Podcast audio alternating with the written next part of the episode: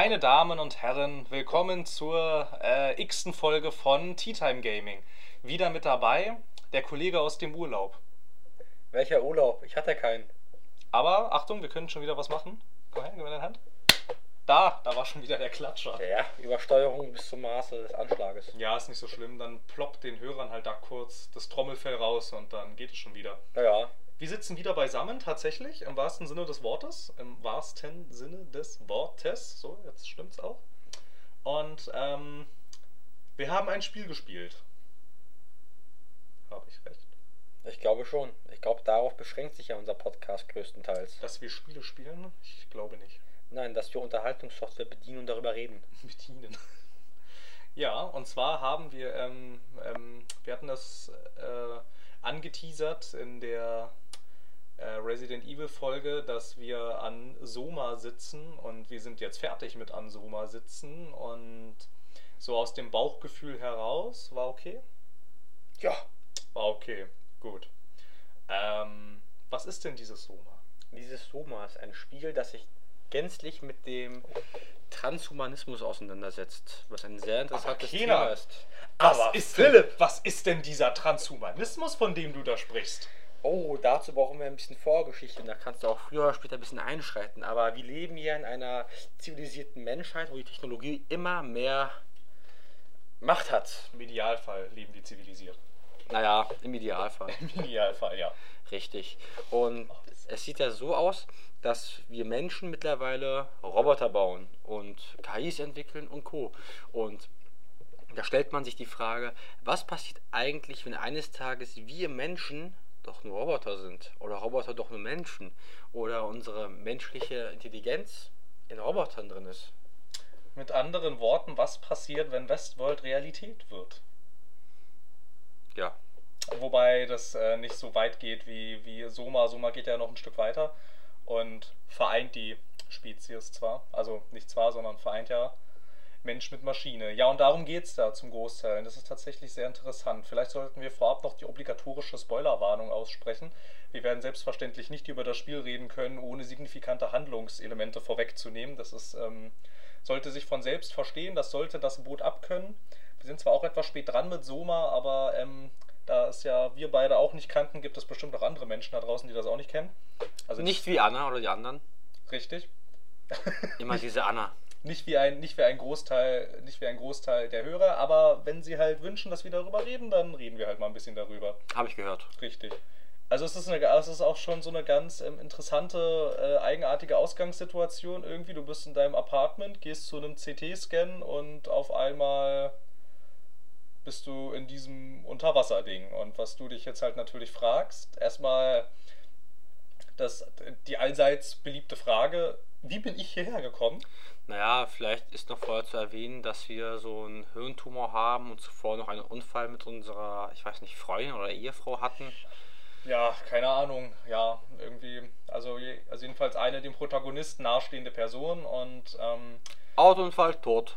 der Doktor, zu dem man dann da zu diesem Scan geht, der sagt dann auch, ähm, äh, äh, sie können dem Spieler jetzt nicht mehr helfen, aber ähm, er legt jetzt mal trotzdem diese digitale Kopie seines Gehirns an und er hat dann quasi sein, das, das, das Gehirn des Protagonisten auf einer Festplatte und das ist schon, ähm, deutet schon so an, wohin die Reise geht. So ungefähr. Aber das Witzige ist, wir erfahren das nicht direkt zum Anfang. Zum Anfang des Spiels sind wir sehr alleingelassen. Wir setzen uns in den Stuhl, kriegen die Klappe runtergedrückt und plötzlich stehen wir auf, aber sind wir, wir sind in so einer Unterwasserbasis, wo alles voller schmieriger schwarzer Gilstruktur ist, wo es sehr verlassen aussieht, als, wären, als hätten die Leute das Land verlassen, also die Unterwasserbasis. Und dann liegt es an uns selber herauszufinden, was zur Hölle ist hier passiert, wie bin ich hierher gekommen und was mache ich jetzt eigentlich?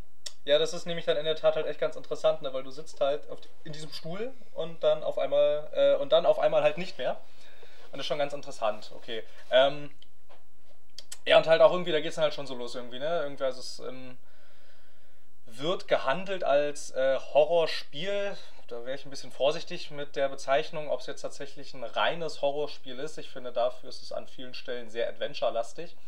Ähm, Aber was ich glaube ich gleich mal am Anfang irgendwie ansprechen möchte, wenn wir über das Art Design reden, das fand ich ziemlich fantastisch.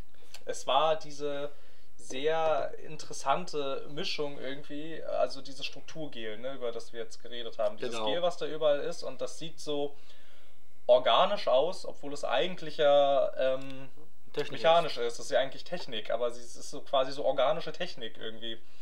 Und irgendwas ist halt auch mit diesem Strukturgel eigenartig, weil das macht, das, also später stellt sich dann irgendwie heraus, das ist eine künstliche Intelligenz, die dahinter sitzt und die will eigentlich nur da alles am Leben halten und so ein Kram. Und ähm, ja, und das, das ist das ganze Design so. Fand ich schon mal, fand ich schon mal ganz nett. Ich mag auch Unterwasserwelten irgendwie. Was mir persönlich gefallen hat, wir sind in einem dunklen Raum und denken, ey, wir haben gleich einen CT-Scan, gehen raus und sind glückliche Menschen und freuen uns, unser Leben weiterleben zu können. Und beziehungsweise wir hoffen, dass die Therapie angeschlagen hat. Jedoch wachen wir halt in diesem, naja, in diesem Unterwasserkomplex auf, der Mhm. komplett düster ist, der kom Mhm. komplett verlassen ist. Und da, da stehst halt auf und denkst dir, ach du Scheiße. Na, halt wie sonst so in äh, Sachen mit Grusel- und Horrorelementen. Das Zeug ist nicht so verlassen, wie man es vielleicht gerne hätte. Richtig, aber wenn es halt nicht verlassen wäre, beziehungsweise nicht komplett verlassen wäre, wäre es auch ein bisschen langweilig. Ja, natürlich. Also man könnte vielleicht auch sagen, wenn man vielleicht, ähm, man hätte ohne vielleicht diese ganzen Gegner, die es da noch gibt, irgendwie. Vielleicht. Ähm, wir können ja, wir können ja jetzt hier am Anfang generell erstmal über das Leveldesign reden, das ähm, so Höhen und Tiefen hat, finde ich.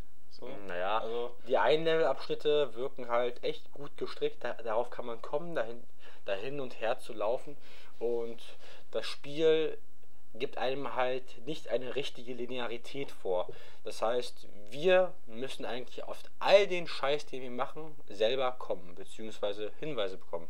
Ja, genau. Also es ist halt, das funktioniert halt sehr stark danach irgendwie. Also das Spiel sagt dir zwar schon, schon durchaus, also du bist auch nicht alleine, ne? Du hast über so ein über so ein ähm, Omnitool. ja, Omnitool heißt das, also irgendwie so eine Art Funkgerät auch mit drin ne, und so ein Kram. Und ähm, du redest immer mal wieder mit ähm, einer ominösen Catherine und so, also bist halt auch nicht alleine unterwegs und die sagt dir halt immer in den Bereichen, hier müsstest du jetzt das und das und das machen oder setze wieder das in Stand und repariere das und das.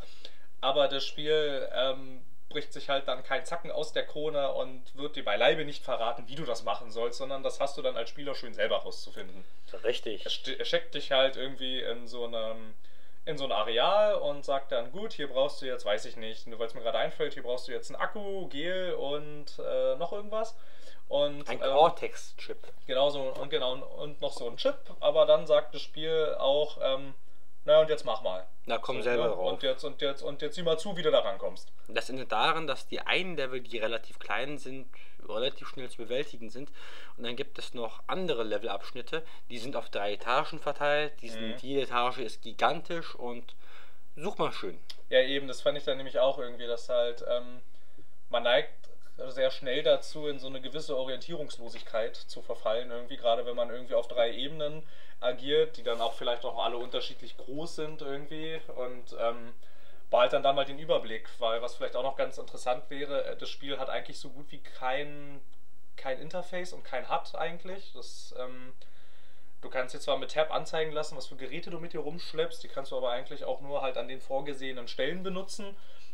Ähm, Minimaps und äh, Karten jeglicher Art, die gibt es nur stationär irgendwie. Also es gibt Karten von Räumlichkeiten, aber das müsstest du dir dann halt merken, wo da was ist. Ne? Also du kannst davon nichts mitnehmen und so ein Kram. Und ähm, ja, das vielleicht erstmal so weit, so gut. Allerdings ähm, sind diverse Areale ähm, gespickt mit einem Gegenspieler dann. Ne? Und so. Und dann Einem wird's dann, Antagonisten? ja, ja, mit einem, ja, naja, mit einem Gegner Mit halt. einem Ne? es, Gegner gibt, es, halt. gibt, es gibt Monster, die kommen nicht recht häufig vor. Allerdings würde ich mich so weit aus dem Fenster lehnen und sagen, wenn sie vorkommen, nerven sie richtig. Richtig. Das Spiel versucht halt wirklich Spiel zu sein. Also es versucht halt nicht nur durch Adventure-Einlagen und Rätseleien zu beeindrucken. Es kann, das wäre vielleicht zu einfach, wenn du halt wirklich weißt, also die Rätsel war halt wirklich, wirklich nicht schwer. Darauf kann man halt, wenn man nachdenkt, kommen. Und dann weißt du halt, ach, ich habe das von da gesehen. Jetzt laufe ich kurz zurück, nimm das und bring's da zurück. Das Genau. wäre ja zu einfach. Das Spiel möchte ja auch irgendwie einen Anspruch an den Spieler stellen. Genau. Und daher versucht es halt mit Gegnern zu überzeugen. Auch wenn die alles andere als fair sind. Wir haben zum Beispiel große, klobrige Gegner, die sind ein bisschen langsamer. Vor denen kann man noch gut wegrennen und sich da irgendwie verstecken. Dann haben wir noch Gegner, die sind blind, aber haben dafür ein sehr gutes Gehör. Dann haben wir noch Gegner, die sind ziemlich scheiße.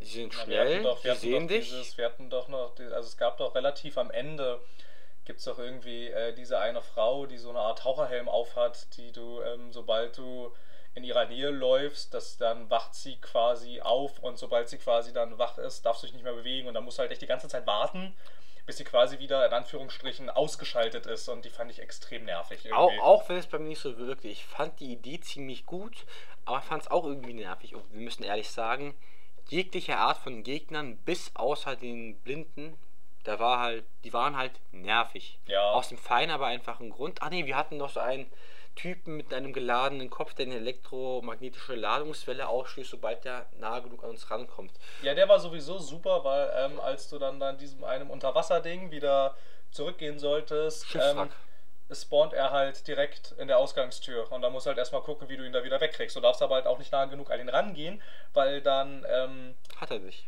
ja, dann dreht dein Typ durch und dann bist du tot. Richtig. Und so, das sind halt so Sachen irgendwie, da musst du halt irgendwie, es ist, es ist halt, bei dem war es halt extrem nervig, weil den darfst du nicht zu lange angucken und du darfst nicht in seine Nähe kommen. Und jetzt kriegt den mal irgendwie von der Tür weg, ohne dass du ihn halt ähm, angucken kannst und in seine Nähe kommen kannst und so. Du musst ihn dann quasi so von dieser Tür irgendwie weglenken, ohne ihn anzugucken und ohne ihm dabei zu nahe zu kommen. Und das fand ich extrem nervig. Ich fand es auch nachher im Nachhinein betrachtet eine gute Spielidee gewesen, weil wir mussten ihn ja ausspielen mit, mit dem Kniff, dass wir im Kreis gelaufen sind. Ja, Aber du ich musst halt natürlich sicher gehen, dass er doch hinterherläuft. Und Genau. dafür musst du ihn halt mal hin und wieder kurz angucken. Aber das war halt nicht so einfach. du musst so ein bisschen mit dem Feuer spielen, ja, aber ja, ne, aber wenn du das so lange machst, drehst du halt durch. genau. Ja. Das war auch anstrengend. Ja. Aber die Gegner generell, darauf wollte ich ja anspielen, sind anstrengend gewesen, weil sie haben dich verfolgt wie ein Magnet auf einem gewissen Abstand. Und Ja, in diversen Head-Situationen hast du halt keine Zeit, in denen du halt Sachen auslösen musst, um weiterzukommen. Das war auf der einen Seite anstrengend, aber das war auch fordernd. Wenn wir so einen Slenderman haben, der am Anfang halt nur hier und da mal puff, puff, siehst du ihn in der Ferne und dachtest, dir, ach, gut, das ist eine lahme Socke, der hat lange Beine, der braucht halt ein bisschen. Ja, na klar, aber das Ding war halt auch irgendwie, da gab es doch dann diese Stelle irgendwie, ähm, wo es nur so und so viel Energie gab und du dann irgendwelche Räume abschließen musstest, um, äh, um andere wieder aufzuschließen quasi. Und da lief doch dieses Viech rum, was einen auch gesehen hat. Und das fand ich besonders nervig, weil wenn es dich halt einmal gesehen hatte und du dich dann quasi in diesem Raum ein eingeschlossen hast, dann ging es nicht mehr weg. Es lief dann die ganze Zeit um diese Tür rum und dann dachte ich halt auch zwischendurch irgendwie, ja, das ist ja nett, dass sie jetzt den Gegner anscheinend so programmiert haben, dass wenn er ungefähr weiß, wo ich bin, dass er da auch bleibt, aber er könnte wenigstens so weit weggehen, dass ich jetzt auch eine realistische Chance habe, da wieder rauszugehen. Also ich meine, es mag ja sein, dass das realistisch ist, aber ich fand es halt da, in, da vom Spiel halt einfach nur ähm, irgendwie ein bisschen unfair und ein bisschen nervig, weil ich meine, ich wusste, was ich machen soll, ich wusste, wo ich hin soll, ich kam da aber nicht hin. Weil halt da dieser die ganze Zeit vor der Tür dieses Viech hin und her lief. Ich weiß, was du So, meinst, und das, ich find, irgendwie- das ist unfair, nicht. ja. Ja, das ist irgendwie, ich weiß nicht, ich fand es nicht so nicht so befriedigend irgendwie. Also es war halt nicht immer irgendwie so, okay, wow, hier sind Gegner, hier wird es jetzt wieder fordern, sondern irgendwann habe ich halt gedacht, ach, hier sind schon wieder Gegner. Ja, ja So. das, Oh, das kam mir auch so. Aber bei dem Gegner war es, fand ich ganz lustig. Der, war, der hat einen gut auf Sport gehalten. Vor dem bin ich ja weggerannt, weil ich zum Raum X musste. Und plötzlich höre ich ihn, schaue hinter mir und so, oh, scheiße. Und dann fing der das Rennen. Ja. Und dann habe ich ihn in der letzten Sekunde natürlich abgesperrt mit der Tür. Das war aber haarscharf. Das, das war schon cool.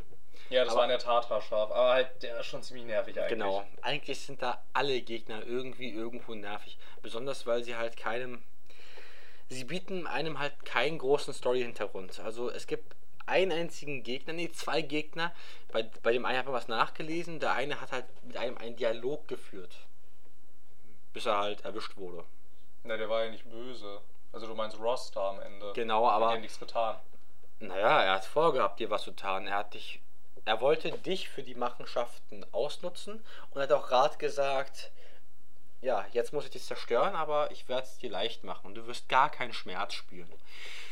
Und so konstruiert das Spiel ist, wurde halt im nächsten Moment aufgefressen. Was mir passte. Aber er kam auch nicht so als Gegner im Spiel vor. Ja, er schien halt immer nur kurz. Also ich meine, im Prinzip war er eigentlich ja an sich ganz nett. Er hat dich ja zu dieser KI äh, geleitet, zu der man hingehen sollte. Genau, aber er hat dich mies ausgenutzt, was auch nicht gerade charmant ist. Nö, natürlich nicht, aber was willst du machen? Aber Karma, Karma kommt, Karma geht und es hat mit dem richtigen Punkt erwischt. Also genau, wie sich hier vielleicht auch langsam abzeichnet, ähm, man ist halt auch nicht so das einzig noch intelligente Wesen, sage ich jetzt mal, da unten. Da gibt es noch andere.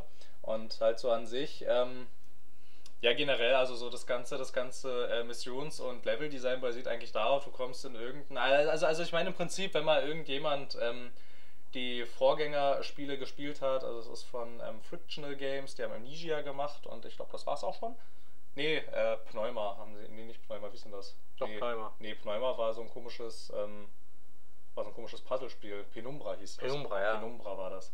Ja, halt auch so quasi auch so ein bisschen, bisschen, bisschen Amnesia-mäßig und so. Ne, ich meine, du kommst halt irgendwo rein, da ist alles kaputt und du musst da halt dann irgendwie alles wieder an Stand setzen. Nur halt hier jetzt mit der Ausnahme, du siehst wesentlich mehr von diesen Gegnern. So, sie sind halt sofort da und kommen nicht erst mit der Zeit und so. Und an sich ist das eigentlich halt auch schon vom ähm, Missionsdesign ist das halt dann auch schon alles. Ne? Du kommst halt in dieses Areal, musst da alles wieder an Stand setzen, damit du ins nächste Areal kommst und lass dich halt am besten nicht von den Viechern erwischen. Und ich weiß nicht, also jetzt zurückblickend betrachtet hat mir da die Amnesia-Variante irgendwie dann doch ein bisschen mehr zugesagt, weil da waren die Monster nicht so nervig, weil halt wenn du dich halbwegs vernünftig angestellt hast, weil die Rätsel in der Tat auch nicht sonderlich schwer waren, also ein bisschen so wie im Soma, ne? da kann man halt drauf kommen, so schwierig war es jetzt halt nicht. Ja. Und ähm, dann hast du halt in, in Amnesia halt auch nicht so viele von diesen Monstern gesehen und bei denen war ja halt damals auch schon das Anstrengende. Wenn du die lange genug ausgesetzt warst, dann ist dein Typ halt einfach durchgedreht. Und dann war das Spiel auch vorbei. So, es hat ja schon gereicht, wenn du sie angeguckt hast, so zum Beispiel. Und da fand ich es dann aber irgendwie ganz nett, dass man dieser Sache weiträumig dann doch irgendwie durch gutes und schnelles Spielen aus dem Weg gehen konnte. Das ging ja bei Soma nicht. Das war stellenweise irgendwie. Na, ich hatte das Gefühl, die waren irgendwie so ein bisschen dafür da, dass sie die Spielzeit ein bisschen strecken, weil zum Großteil, als wir da mit diesem Schalter rum experimentiert haben, wie man da diesen, diesen Chip einsetzen sollte, ne, das wäre alles wesentlich schneller gegangen, wenn halt nicht alle fünf Minuten dieses Viech da rumgerannt wäre. Das stimmt auch wiederum. Aber hingegen finde ich den Aspekt bei Soma nicht unbedingt als Spielzeitstrecken. Ich finde einfach, es hat mehr Abwechslung reingebracht. Deswegen gefällt mir Soma an dem Punkt auch mehr, weil wir hatten unsere ruhigen Phasen, wo wir in der Erkundung alles Mögliche aufsuchen konnten und dann hatten wir halt Phasen, da waren wir halt der Gejagte. Hingegen bei im Niger haben wir uns einfach nicht dumm angestellt, haben den Schlürfi vorbeilaufen lassen, haben gesagt, ach, weißt du was, er kommt irgendwie weiter, der, auf den scheißen wir, weil der ist jetzt um die Ecke, wenn wir nicht laut sind, hört er uns nicht, dann kommt er nicht, dann ist er uns egal. Ja, und halt in den geskripteten Sequenzen war er dann halt auch wieder weg, wenn er aus dem Bildschirm war. So, dann war Richtig. er da auch nicht mehr, dann war er halt, dann war er halt in der Tat weg. Und das hat mir bei Amnesia wiederum nicht gefallen. Erkunden, erkunden, erkunden, erkunden. Ja, ich finde das auch ganz nett, aber ich mag es, wenn da ein bisschen Abwechslung drin ist. Und ich kann mich auch gut erinnern, das war früher, damals, so, Ist 2012 gewesen oder so, irgendwie in dem Oder Dreh. 11, 12, Ja, 11, irg- 12, irgendwie in dem Dreh, ist doch so eigentlich dem Dreh. Schnurzpieps, egal. Aber ein Kritikpunkt war halt wirklich die fehlende Abwechslung. Ich fand, dass da Amnesia jetzt ziemlich viel über die Handlung und die Atmosphäre und über dieses über diesen schönen Modebegriff Environmental Storytelling. Ja, das ist ein toller, das- toller, toller, das die toller so. Modebegriff. Das haben die klasse gemacht, ja. Aber das haben sie eigentlich ganz gut gemacht. Ne? Ich hatte das ja schon in diesem in der äh, Resi-Folge gesagt, ne? die Sache da mit den äh, Tierfoltern und so. Ne? Du halt und dann kommst du halt ja. rüber und so. Und da passiert halt recht viel quasi in deinen Gedanken.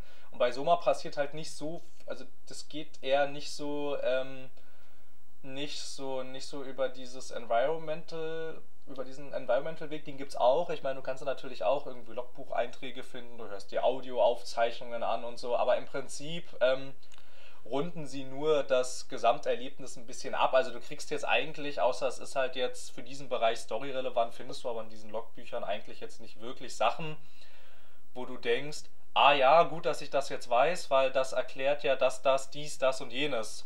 Wenn du halt allerdings zum Beispiel, weiß nicht, bei Amnesia andernfalls, wenn du jetzt halt, ähm, da geht dir viel verloren, wenn du nicht ähm, dieses ganze Schloss auf rechts drehst, weil du dann halt echt ziemlich viel, ziemlich viel von den Machenschaften und den Geschehnissen, was da in diesem Schloss passiert ist, das verpasst du dann. Wenn du das aber in Soma verpasst, ist es nicht ganz so schlimm, weil das Gesamtding trotzdem noch schlüssig und rund ist. Weil das, was du auf jeden Fall finden solltest, reicht auch aus, um die Story komplett zu verstehen. Was ich aber wiederum dazu sagen muss, so, das ist eine gute Mischung gewesen. Es gibt halt Logbucheinträge, die sind halt nicht so wichtig und dann gibt es zum Beispiel Logbucheinträge, Tagebuch, Tagebucheinträge, was auch immer, die halt des Rätsels Lösung waren. Zum Beispiel. Ja, na klar, weil die wichtigen findest du ja halt auch auf jeden Fall. Richtig. An ja gar nicht anson vorbeilaufen. ansonsten geht es ja nicht weiter. Ja, eben, aber halt bei Amnesia kannst du auch an den Sachen vorbeilaufen. Da geht's auch so weit. Du kannst die Rätsel, du kannst die Rätsel auch lösen, ohne das Zeug zu lesen. Und du kannst das geht Spiel durchspielen, ohne irgendwie was mitzubekommen von der Geschichte. Ja, zum Großteil jedenfalls. Ja. ja irgendwo muss es ja weitergehen. Ja, aber ich finde, Soma hat das im Endeffekt nicht wirklich schlecht gemacht. Ich bin eigentlich, also, ich bin mit dem Spiel mehr als zufrieden gewesen. Ja, ich weiß nicht, ich finde halt immer, ähm, wenn die, es war auch, finde ich, immer so ein recht großer Kritikpunkt bei mir bei Bioshock irgendwie, weil die sich das halt auch so auf die Fahne geschrieben haben.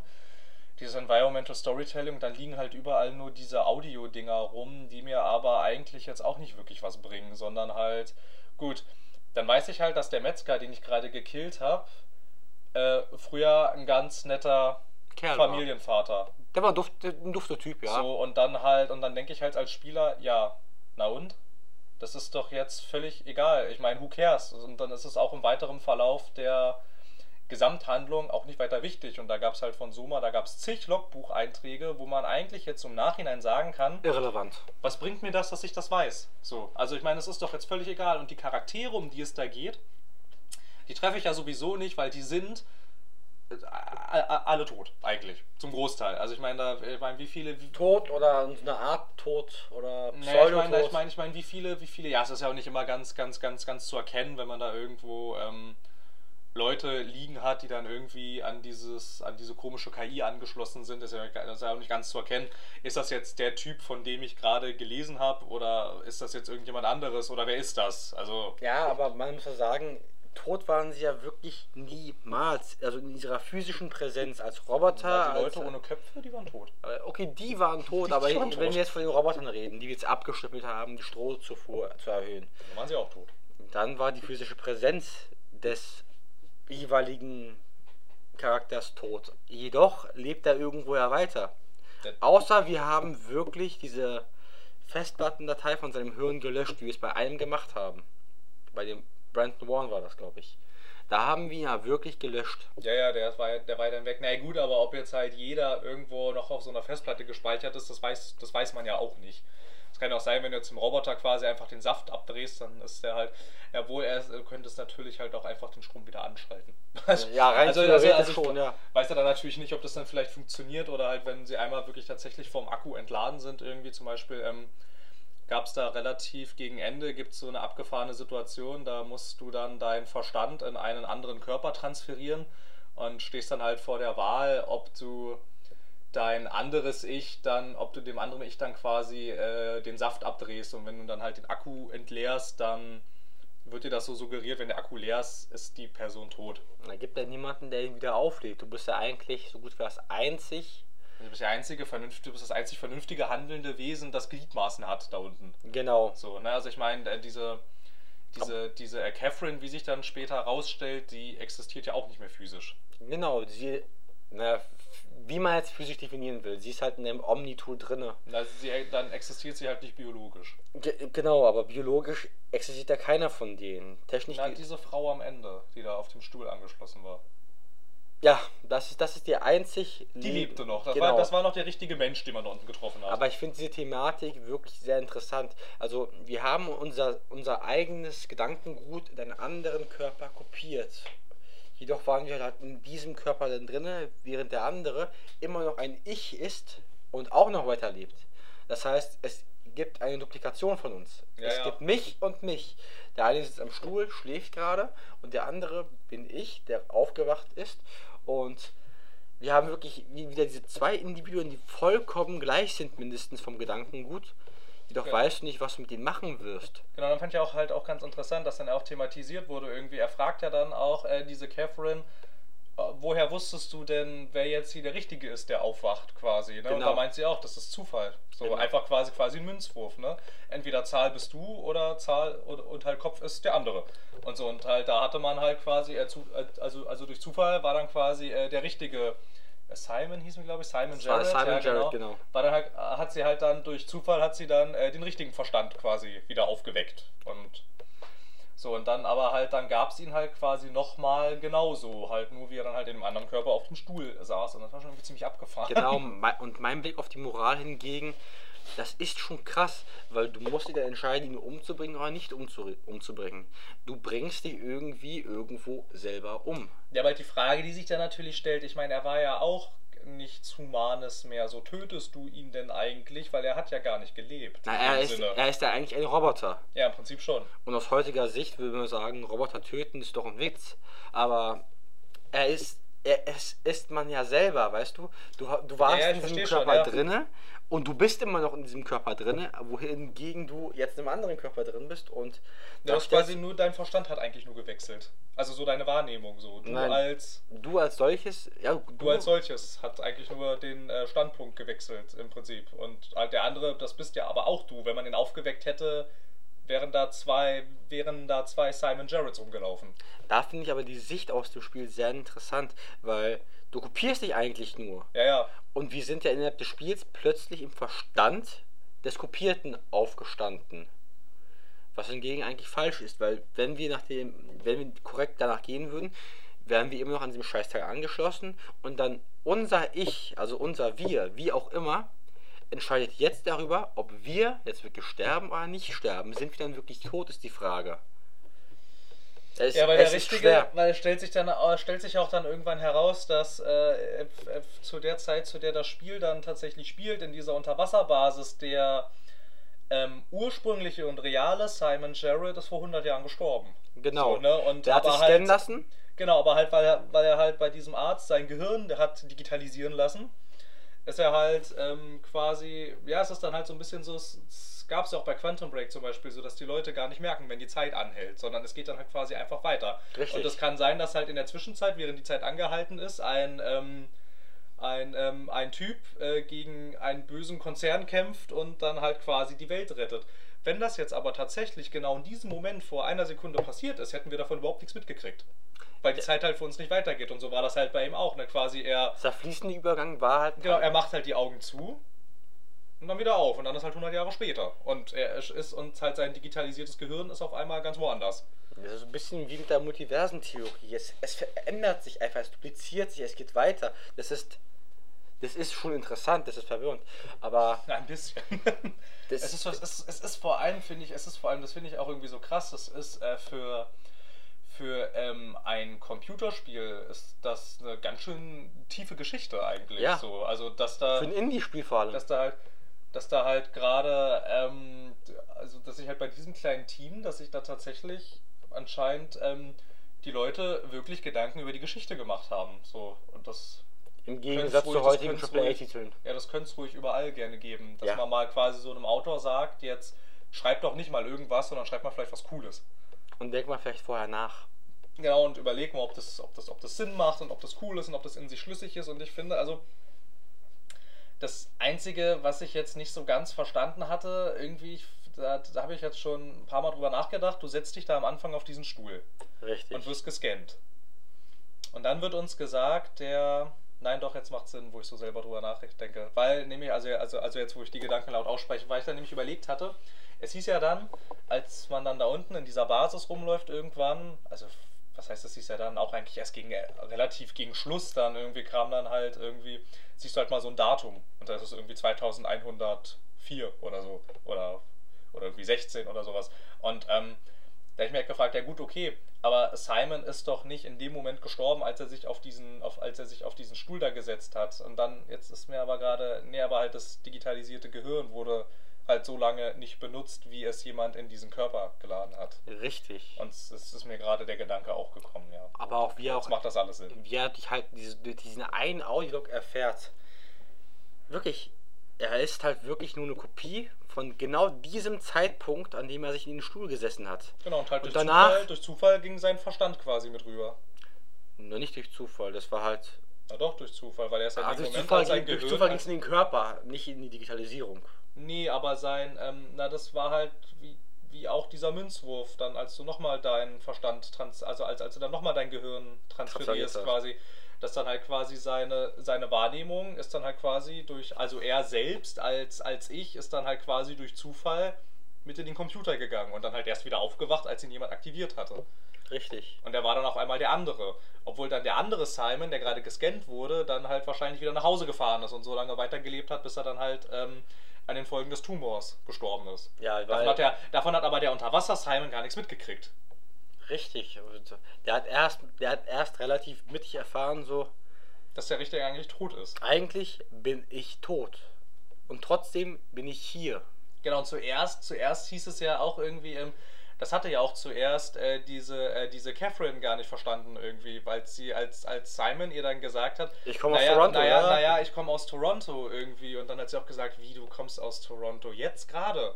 Und dann dachten wir halt auch schon, ja, hä, warum denn nicht irgendwie? Ja. Ne? Und, dann- und dann, aber als sich dann halt später irgendwie rausstellte, dass halt äh, dieser Simon diesen CT-Scan vor 100 Jahren hat machen lassen und dass vor 100 Jahren sein Gehirn digitalisiert wurde und das glaube ich vor 30 oder 40 Jahren, wenn du dann dieser Unterwasserbasis bist, ein Komet alles Leben auf der Erde ausgelöscht hat, dann ähm, dachten wir auch, ja, okay.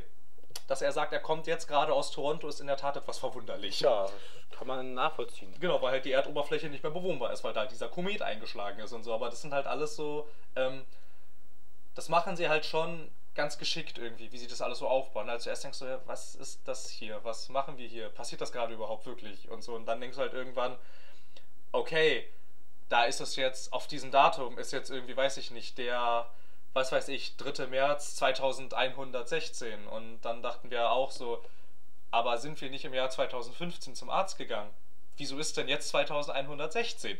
Und halt, wie sich das alles so immer nach und nach, wie du halt quasi so rausfindest, was da alles so passiert ist und wie du jetzt quasi bist. Und als du dann auch irgendwann rausfindest, eigentlich bist du gar nicht real in dem Sinne, sondern steckst halt schon in einem toten Körper drin, der zufällig in einem Taucheranzug drin steckt. Und so ein Kram. Und das war schon.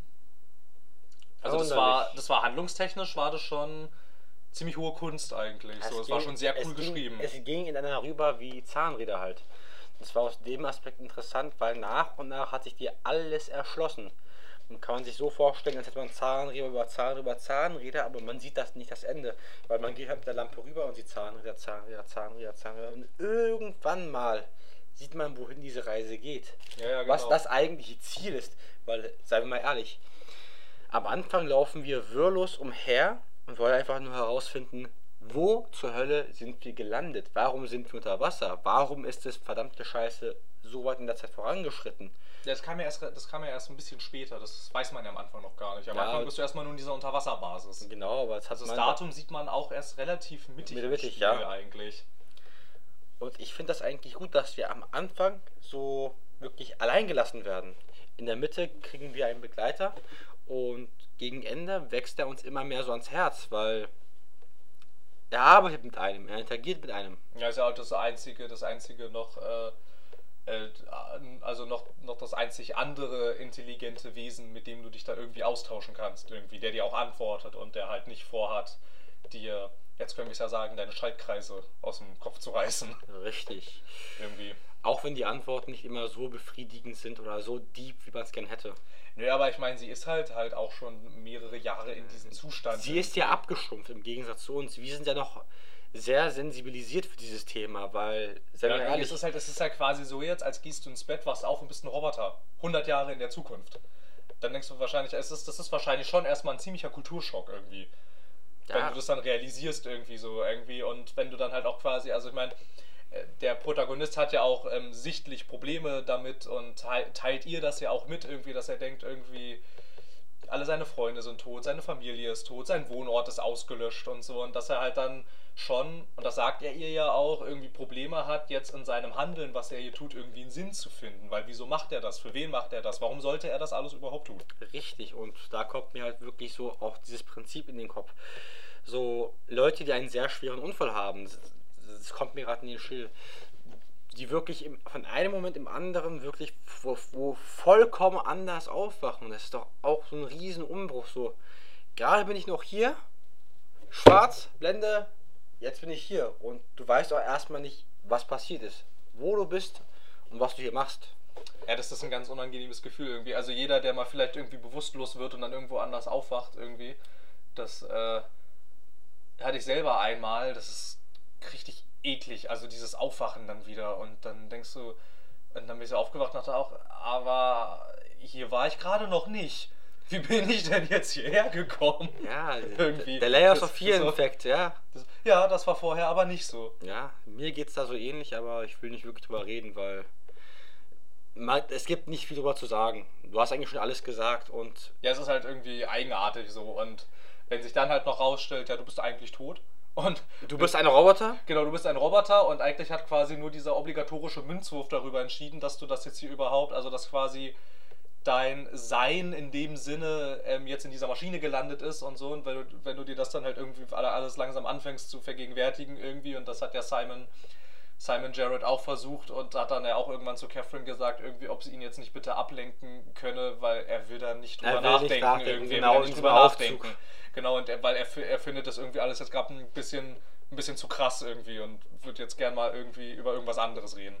Ja. Ja, und dann gab es doch diese schöne, diese schöne Geschichte, wie sie ihm so erzählt, irgendwie, ich weiß gar nicht, sie ist irgendwo hochgeklettert und die Genau. Sonnenstrahlen und sie hat sich so im Einklang mit der Welt gefühlt und so ein Kram und so und dann, da sickerte aber auch noch so ein bisschen durch irgendwie, dass sie auch so findet, ganz so geil als Maschine ist es irgendwie doch nicht. Nö, keine Frage. Irgendwie, also- siehst, man fühlt sich ziemlich alleingelassen, wenn man das so ist. Ja, ja, na klar, na klar. Und ist dann halt auch irgendwie.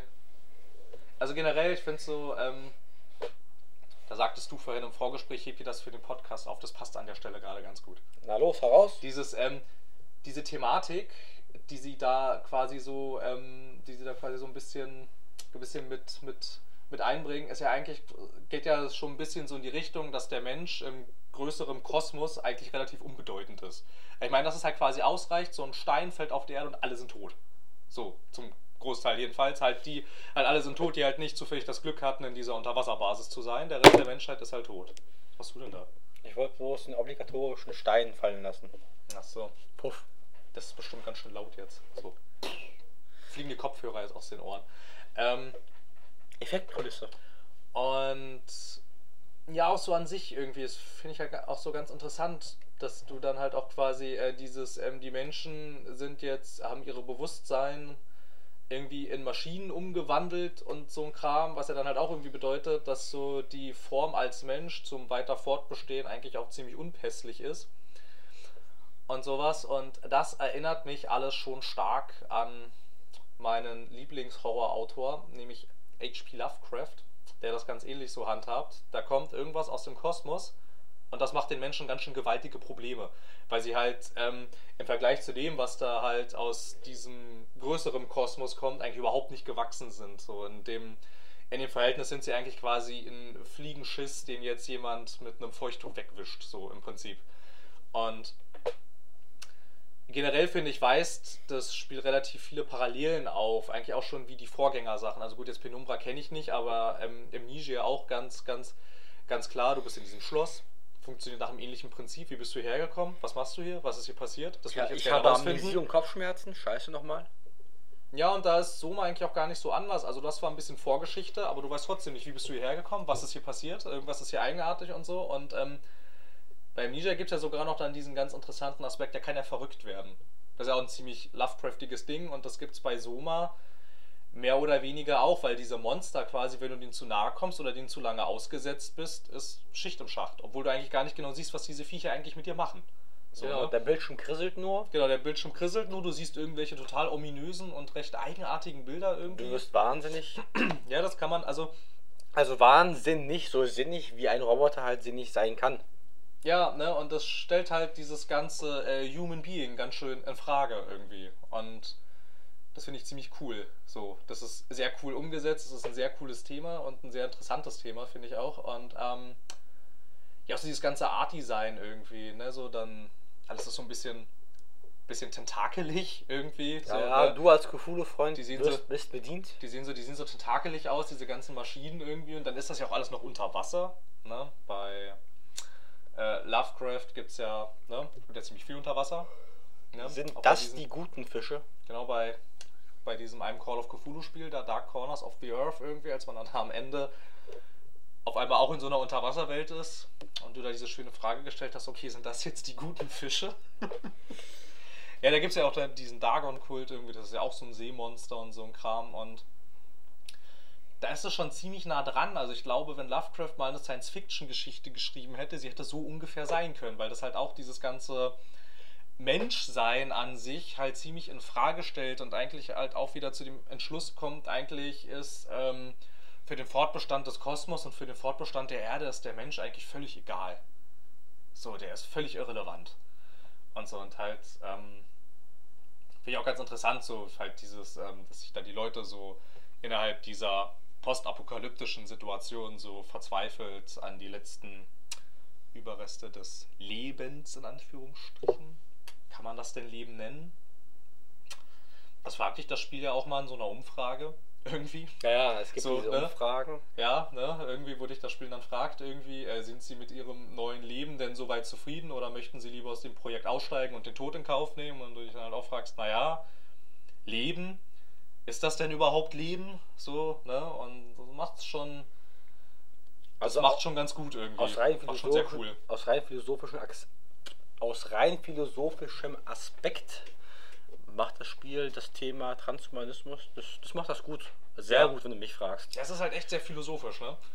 Weil so Philosophie definiert sich ja auch so ein bisschen dadurch, dass du halt Fragen stellst, die du eigentlich nicht wirklich beantworten kannst. So, weil wenn du jetzt halt zum Beispiel, ähm, ähnlich auch wie es bei Westworld der Fall ist, da gibt es in der ersten Folge echt ein ziemlich cooles Zitat. So, ne? Da geht ein Typ, kommt an und wird dann von, ähm, von, von einer Mitarbeiterin dann alles eingewiesen, so, ne, wie das funktioniert und so. Und, ähm, sie, und, und er soll ihr dann halt ähm, äh, psychologische Fragen beantworten, damit sie die Erfahrung so an ihn anpassen können, dass sie ihm quasi nicht mehr zumuten, als er verkraften kann und alles. Und halt am Ende stellt er die Frage jetzt halt schon irgendwie, ähm, also er hätte da mal eine Frage, sind sie jetzt echt oder sind sie eine von denen? Und da finde ich, ähm, stellt sie jetzt halt auch die ganz interessante Frage und das kann man auch, finde ich, gut auf Soma anwenden.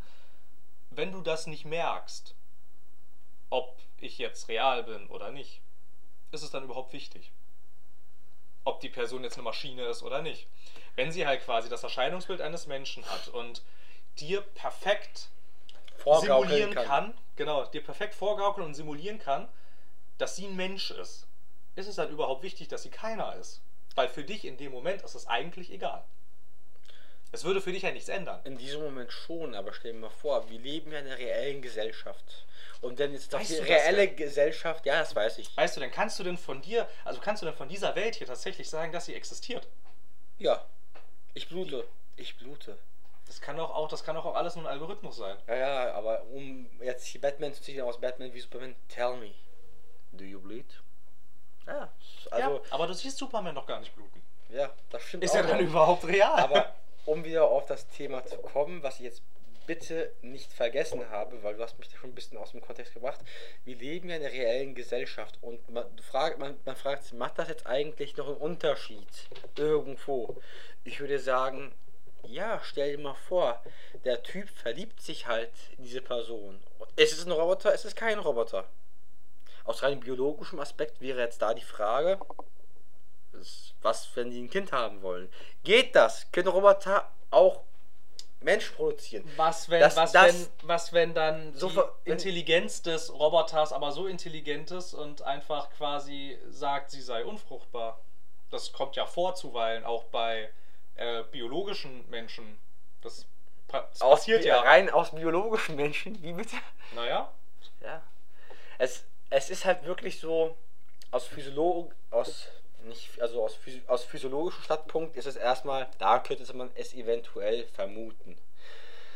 Aus rein philosophischen Aspekt ist es halt eine Riesenfrage. Das ist so ein bisschen wie mit dem Damoklesschwert. Wenn du jetzt sagst, ob das so oder so ist, lässt dein Schwert los und die Frage ist beantwortet. Am nächsten Moment kann dir auch wieder so ein Beil auf den Kopf fallen, wo du denkst, ja, eigentlich ist es ja nicht so. eigentlich kann das auch anders sein.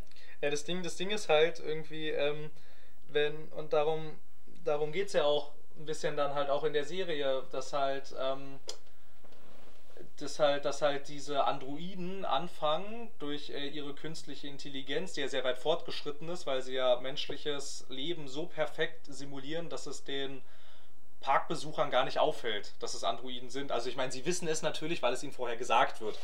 Aber jetzt so an sich irgendwie ähm, sind sie so programmiert, dass es nicht auffällt. Und irgendwann entwickeln sie quasi von selbst diese Androiden, diese künstliche Intelligenz weiter und kommen halt irgendwann auf den Trichter.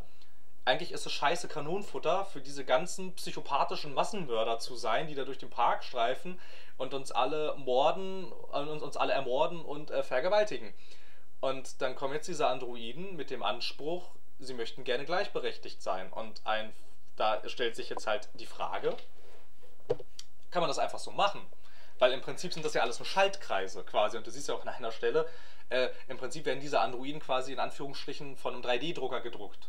Aber sie scheinen ja dann inzwischen in ihrer Intelligenz so weit fortgeschritten zu sein, dass ihr Erleben, also ihr eigenes individuelles Erleben, dem eines Menschen in nichts nachsteht, aber auch in gar nichts. Der einzige Unterschied ist, sie sind eine Maschine. Das ist alles.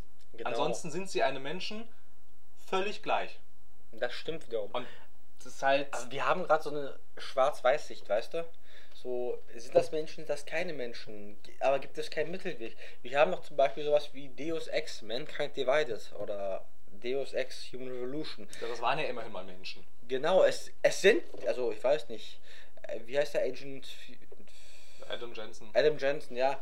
Er ist doch eigentlich irgendwo ein Mensch, bloß er hat Augmentation, Augmentations, hat er, oder nicht? Ja, ja, na, naja, bei äh, Deus Ex ähm, kommt dieser Misstrauen dann aber nach dem, also wenn wir jetzt halt vom Reboot reden, am Ende von Human Revolution gibt es ein ziemlich einschneidendes Erlebnis, weshalb es in Mankind Divided dann halt ähm, Misstrauen gegenüber. diese, naja, Misstrauen ist noch ein bisschen lieb gesagt eigentlich, das sind schon ähm, äh, pogromartige Zustände eigentlich, die da gegen die Augmentierten herrschen.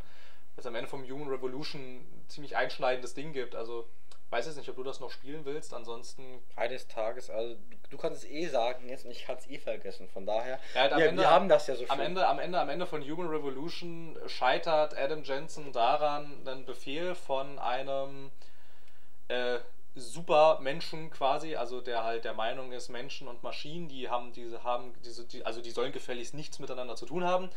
Und der lädt dann einen Befehl hoch, der alle augmentierten Menschen quasi dazu bringt, Amok zu laufen.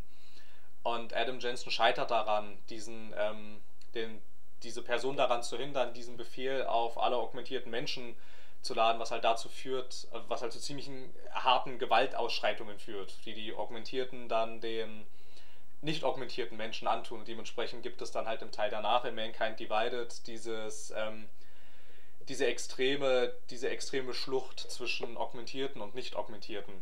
Und Das spielt ja auch in Prag. ja, der zweite Teil dann spielt in Prag. Der zweite, ich dachte, Mankind Divided spielt in Prag.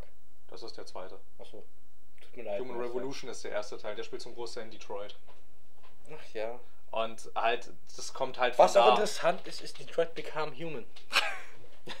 Es ist wahrscheinlich, es ist wahrscheinlich dann das nächste Spiel, was so ähnlich in die Kerbe schlägt, aber wie wir ja David Cage Spiele kennen, wird es wahrscheinlich ab Mitte. Ja. Da schmeißt er hier die Inneneinrichtung rum. Ähm, Tut mir leid. wie wir, wie wir David Cage Spiele kennen, wird das Spiel dann wahrscheinlich ab Mitte handlungstechnisch irgendwie ziemlich abstrus und vom Gameplay her wahrscheinlich ziemlich langweilig, aber na gut, es sind nur Spekulationen, aber halt ist es wahrscheinlich das nächste Spiel, was dann halt diese Frage stellt irgendwie. Ist es überhaupt von Relevanz, wenn du es gar nicht weißt? Irgendwie. Was würde es denn Ich weiß also, es nicht. Also wenn du jetzt, wenn du jetzt quasi halt zum Beispiel irgendwie ähm, am Ende deines Lebens rausfindest, deine Frau war ein Android. Was bringt dir das denn dann? Das ist sehr hart zu. Also ich meine, würde es denn für dich überhaupt was ändern dann noch? Es ist doch eigentlich egal. Naja, du kannst ja so argumentieren, dass es Liebe gibt und dass es vielleicht sowas wie programmierte Liebe gibt, dass es irgendwie geskriptet ist, aber macht das noch einen Unterschied? Das ist eine große Frage. Wenn wir jetzt eine KI haben, die sich halt wirklich verliebt, die halt durch Liebe halt irgendwie ein Skript in sich selber halt schreibt, äh, ist es ja auch irgendwo vielleicht selbst hergestellte Liebe, selbst empfundene Liebe. Jedoch ist das so eine Frage, die kann man halt wirklich nur über dem Damoklesschwert beantworten. Wenn ich jetzt sage, nein, das macht gar keinen Unterschied, kommt ein anderer und sagt, ja, es ist ein Unterschied, auf jeden Fall. Und irgendwo hat er ja auch recht, weil äh, Unterschiede gibt es ja irgendwo, ja, irgendwie. Ja, Aber wenn ich sage, ja, es macht einen Unterschied, kann man wieder auf emotionale Art und Weise, nicht auf biologischer Weise argumentieren, nein, es macht keinen Unterschied. Weil Liebe ist ja Liebe, ihr liebt ja euch. Und wenn ihr auch Kinder gezeugt habt und das möglich sein soll, dann ist es ja da. Eben, und das ist dann halt. Das ist, das ist eine sehr, sehr schwierige Frage. Das ist, es gibt, es gibt, ich habe den Namen des Philosophen jetzt leider vergessen, aber der hat mal ähm, auch diese ganz interessante Frage gestellt, so mal angenommen, du würdest jetzt herausfinden, dass das, also, also das Leben, in, in, dem wir, in dem wir quasi, also, dieses Umfeld, in dem wir uns befinden und das Universum, in dem wir uns befinden, ist eigentlich gar nicht real, sondern eine Computersimulation. Du kannst an der Tatsache aber nichts ändern. Du hast nicht die Möglichkeit aufzuwachen oder aus dieser Computersimulation auszusteigen. Was nützt dir diese Information? Für dich ändert sich ja nichts. Du kannst ja, du kannst ja nichts anders machen dann. Also ich meine, du weißt dann quasi, okay, das, was hier passiert, ist nicht real. Aber was nützt dir das? Weil wenn du dich dann quasi halt, wenn du dann halt quasi so lebst, als wäre das hier nicht real, kommst du trotzdem ins Gefängnis bei Mord, du kannst trotzdem sterben, in Anführungsstrichen. Aber das ist ja die Möglichkeit dafür, dich selbst dem Exodus auszuliefern. Ja, aber du weißt ja halt auch nicht irgendwie. Ob du danach produziert wirst. Ja, du weißt ja halt auch gar nicht, wenn du dich dann quasi umbringst, ob du dann tatsächlich aufwachst. Das weißt du nicht. Das weißt du nicht. Wenn du, wenn du in der, wenn du in der Matrix stirbst, dann, dann grillen diese Kapseln dein Gehirn. Richtig. Dann ist vorbei. Dann ist, dann ist auch da zu Ende zum Beispiel.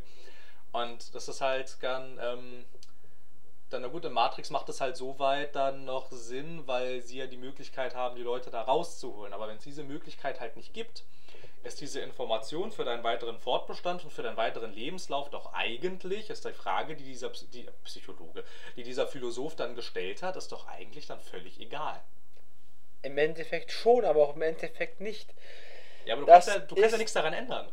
Das ist Fragen, die kann man mit Ja und Nein beantworten. Das geht auf beiden Seiten. Das ist wieder, das, wir sind ja bei diesem Schwarz-Weiß-Verhältnis. Aber wir könnten tiefgründig sagen. ich finde eben nicht, ich finde, das ist eine ziemliche Grauzone eigentlich.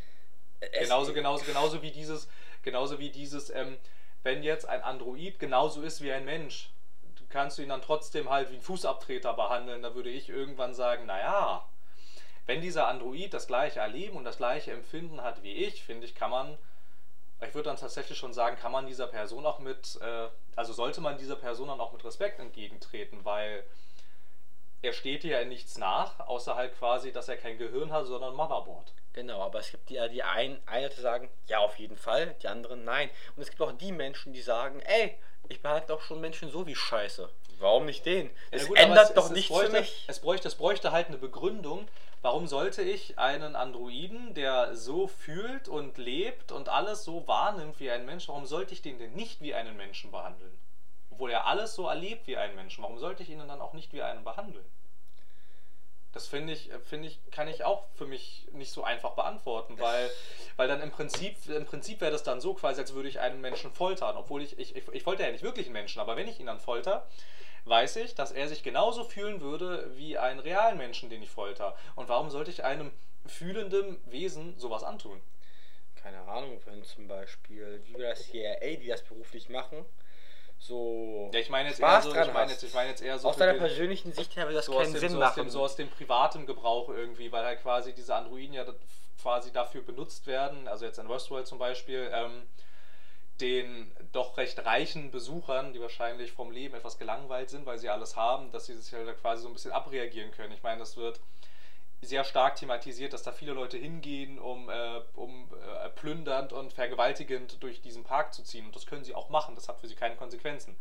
Allerdings ähm, wird dann halt nach solchen Erlebnissen sehr nett ähm, gezeigt und geschildert, was das aber mit diesen Androiden macht die das dann halt quasi nicht einfach so ablegen, weil sie dann halt quasi an dem Punkt sind, an dem die, ähm, an dem die Erinnerungen quasi an das Erlebte nicht mehr überschrieben werden können, weil sie halt durch diese künstliche Intelligenz, die sie jetzt immer weiterentwickeln, ähm, immer noch darauf zurückgreifen können. Und dann hast du halt, die, dann lebt halt dieser Androide mit der Erinnerung. Jetzt sage ich schon, der Androide lebt dann mit dieser Erinnerung. Naja, aber er halt er existiert mit dieser Erinnerung, dass er heute 80 Mal vergewaltigt wurde. So, und dementsprechend fühlt in Anführungsstrichen er auch und reagiert auch darauf. Und, und kriegt vielleicht auch ein Traumata. Ja, und dann muss man sich halt irgendwann die Frage stellen, warum sollte ich einem Wesen mit Empfinden sowas antun? Das ist eine harte Frage, aber das erinnert mich so ein bisschen an die 50er, also des 20. Jahrhunderts. Also ähm, die ganze Rassismusdebatte mit den Schwarzen. Man hat die Schwarzen ja auch damals wirklich nicht wirklich wie Menschen behandelt. Man hat sie eigentlich wie Fußabtreter behandelt. Ja, genau, da gab es getrennte Strände und so ein Kram. Ja, getrennte Bussitze, ja, genau. alles mögliche ist eigentlich dieselbe Debatte. Und die wissen ja, wie das zum Beispiel geändert hat. Äh, geendet hat. Also schwarze Menschen, beziehungsweise Afroamerikaner, Maximalpigmentiert, wie man es auch nennen mag. Ich möchte jetzt nicht in die Rassismusdebatte fallen, aber sie sind ja sozial akzeptiert, was ich gut finde. Ich finde das gut. Also, ich bin ein liberaler Mensch und ich finde das gut, dass die Menschen auch wie Menschen behandelt werden. Egal, woher sie herkommen oder wie ihre Hautfarbe ist. Eben, und ich glaube aber irgendwann kommen wir an den Punkt, an dem wir sagen müssen, wir müssen auch Roboter empfindende, wir müssen empfindende Wesen als solche akzeptieren. Egal, wo sie herkommen. Ob sie jetzt aus einer Fabrik stammen oder von einem anderen Stern zum Beispiel. Richtig. Weil sie uns, weil sie uns im Empfinden in, in, nichts, nach, in, in, in nichts nachstehen. Und ähm, ja, es wäre halt schön, wenn wir Rassismus inzwischen abgelegt hätten. Ja, es wäre schön. Ja, es wäre in der Tat sehr schön. Ich meine, das ist jetzt schon, geht so lange auch schon dieses, äh, diese, diese Diskussion und ich finde ja die nicht mal sonderlich sinnhaft, weil warum sollte ich Menschen nicht wie Menschen behandeln? So, also das. Also, also es so, ist mir auch also ein Rätsel. Also so, also so Rassismus hat sich mir noch nie sonderlich erschlossen, irgendwie, warum man, also was hat, was sagt denn das über einen Menschen aus, äh, wenn man danach geht, aus welchem Land diese Person stammt? Das ist doch, also, naja, gut. Ähm, ja, Denk dran, darin wollte ich nicht verfallen. Nee, ich weiß, aber ich wollte es halt auch nochmal sagen, irgendwie, dass ich da halt echt keinen Sinn hintersehe. Wogegen man, aber ich glaube, dass dass die Menschheit irgendwann in der Tat an den Punkt kommen wird, an dem sie sich diese Frage stellen muss. Und an die sie und an, und an dem diese und an dem man auch irgendwann zu dem Entschluss kommen muss, dass man Wesen, welcher Art auch immer, mit äh, Empfindungen und Gefühlen, egal ob sie programmiert sind oder nicht, halt, weil halt für den Androiden sind das seine Gefühle. Es wurscht, ob die programmiert sind oder nicht, der fühlt so. Und da muss man empfindende Wesen auch als solche akzeptieren und ich bin mir ziemlich sicher, dass das, wenn es mal soweit ist, nicht der Fall sein wird, aber es wäre schön und, äh, und äh, wünschenswert. Achtung, und jetzt die konservative Gegenfrage. Was ist, wenn das alles so endet wie ein Terminator? Skynet, die große KI, entwickelt sich und sieht, sieht ein, ich bin nicht mehr der Fußabtreter der Menschheit. Ja, das ist dann halt, ja, das ist dann aber halt, das ist dann halt. das, das wäre die Konsequenz wiederum. Ja, das aber wäre dann halt die Konsequenz, wenn du halt die Leute, wenn du dann halt solche künstlichen Intelligenzen, Intelligenzen, die du, äh, die ja auch, die ja auch vom Menschen geschaffen sind. Im Prinzip ist der Mensch dann, wenn ähm, KIs, die in Anführungsstrichen Weltherrschaft an sich reißen würden, ist der Mensch selbst schuld daran. Er hätte sie nämlich erstens gar nicht erst schreiben müssen und zweitens, wenn er sie dann schon schreibt und dem Menschen und also so nah am Empfinden eines Menschen entwickelt, braucht er sich auch nicht wundern, dass sich diese KI irgendwann gegen diesen Menschen auflehnt, wenn er diese KI die ganze Zeit wie Scheiße behandelt. Das stimmt, aber. Ja, weil irgendwann die KI halt lernt und zu dem Entschluss kommt, ja, leck mich doch. Aber ich finde es auch interessant, wie weit wir eigentlich gekommen sind.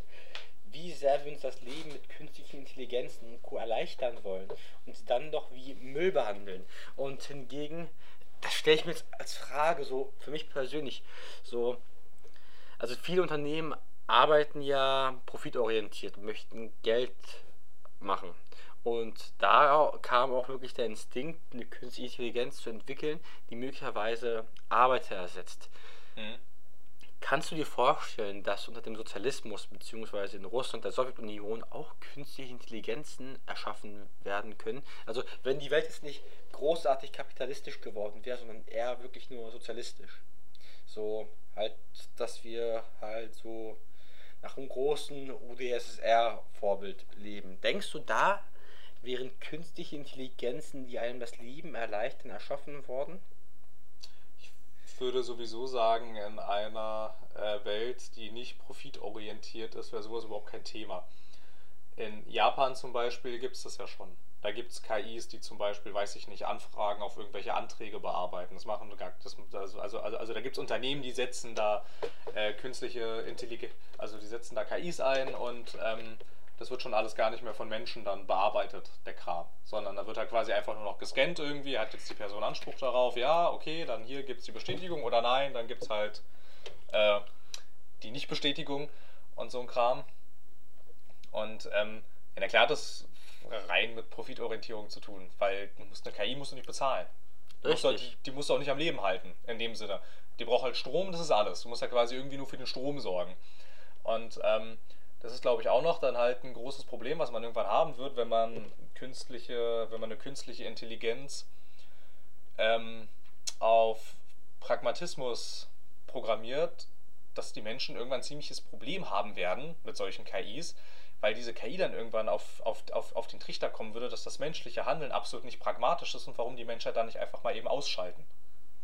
Wenn man dann viel, wenn man dann viel nützlicher und viel profitorientierter und viel äh, pragmatischer handeln könnte. Warum dann nicht einfach mal alle Menschen in diesem Unternehmen quasi beseitigen? Nein, aber ich, oder entlassen? Nein, aber ich meine, könntest du dir vorstellen, dass die ersten Schritte zum Erschaffen einer KI halt wirklich unter einem sozialistischen Vorhang hätte schaffen können? Nein, also, natürlich nicht, weil ein sozialistisch geprägter Mensch, der auf das Wohl seiner Mitmenschen bedacht ist und da, Verzeihung, und auch ein ähm, und weiß ich nicht, und auch äh, Unternehmen, die auf das Wohl ihrer Arbeitnehmer aus sind, gar nicht auf die Idee kommen würden, diese Arbeitnehmer zu ersetzen. Richtig. Und ich, ich glaube auch nicht wirklich daran, dass es so jetzt unter der UdSSR eine KI geben könnte. Ich glaube auch nicht dran. Weiß ich, kann man jetzt natürlich auch, naja, na, das kann man sich na, schlecht na, vorstellen. Naja, gut, die UdSSR gibt es ja jetzt nicht mehr. Ähm, ich meine damals. Wenn die, wenn die halt eine KI entwickelt hätten, dann wahrscheinlich nur, weil die USA eine entwickelt haben. Damit sie halt eine entwickeln können, die noch besser ist. Als man da dieses Wettrüsten hatte. Aber ähm, wenn es halt, wenn's halt den Menschen, ich meine, den Menschen geht es halt um, also so gut wie jedem Menschen geht es meistens darum, um darum, dass man profitorientiert ist und dass man für sich selbst irgendwie am besten sorgen kann und gerade Unternehmen handeln danach. Und irgendwann, also es mag sein, dass dann diese Unternehmen, die dann diese pragmatisch denkenden KIs einsetzen, ihre Gewinne optimieren. Allerdings haben wir dann natürlich auf der anderen Seite, werden wir irgendwann ein gigantisches, ähm, also ein noch größeres Arbeitslosenproblem haben. Weil dann halt diese ganzen Plätze, die man ja durch KIs ersetzen könnte, die werden dann wahrscheinlich auch irgendwann durch KIs ersetzt und dann stehen diese Menschen ohne, ohne, ohne, ohne Anstellung da und ohne Einkommen. Und weiß ich nicht, dann könnte ich mir auch vorstellen, dass wir irgendwann so, also auch wenn der Film jetzt nicht so cool war, aber dass wir irgendwann dann quasi so äh, Elysium-artige Zustände haben. Ja, ja. Und vor allem dann, wenn, und wenn dann noch, wenn dann noch irgendwie, also ich meine, klar wäre es wünschenswert, aber wenn dann noch alle, alle tödlichen Krankheiten dieser Welt ausgerottet werden, dann haben wir noch sehr viel schneller so Elysium-artige Zustände, weil es dann gar keine Auslese mehr gibt in dem Sinne. Weil, und dann, ähm, also ich meine, es ist ja, es ist, es ist, also wir sind ja jetzt schon an dem Punkt, dass irgendwie pro Tag viel mehr, viel mehr Menschen auf die Welt kommen, als, äh, als ersterben. Und naja, und dann. Bei Elysium war es aber auch nur so, dass die Reichen, dass die Reichen sich halt wirklich allen Krankheiten widersetzen konnten. Ja, na klar, aber es war, es war halt, es war halt generell zu voll. Ja. Ja. Ich meine, dann hatte man doch irgendwie, äh, gab's auch, da gab es doch so eine schöne Panoramaaufnahme von, von Los Angeles irgendwie. Das war ein gigantisches Ding. Das war eine Riesenstadt. Das war unglaublich. Und ja, das ähm, ja, muss man halt muss man halt überlegen, ob das, ob, ob es nützlich für die Menschheit ist, die Menschen alle arbeitslos zu machen. Weiß ich jetzt nicht, ob das so sinnvoll ist. Will ich auch so eine Frage stellen. Aber jetzt mal so aus reiner Interesse. Wie sind wir darauf gekommen? Wir sind ja irgendwie vom Apfel bis zum kompletten Baum, der schon 100 Jahre steht, gekommen. Na, na, na, na, Na, über die Frage, ab wann du eigentlich eine Maschine als menschlich betrachten musst, wenn sie einem Menschen in, in nichts nahesteht, bis halt auf die Tatsache, dass es keiner ist. Ja, aber ich finde, ich find, die Sprünge sind nicht so. Naja, aber es macht, das macht ja Sinn. Es Ne? ma- es also macht wir, ja sind Sinn. Ja, wir sind ja, wir sind zwar ziemlich abgebogen, aber das ist ja alles für das Thema nicht irrelevant gewesen eigentlich. Ja. Aber über Soma zur Westworld, zur künstlichen Intelligenzen, die einem nichts nahestehen, bis zu dem Punkt, dass es alles eigentlich nur durch kapitalistische Orientierung bzw. Profitorientierung entstanden ist oder sein wird. Ob das jetzt wirklich im Sozialismus entstehen könnte?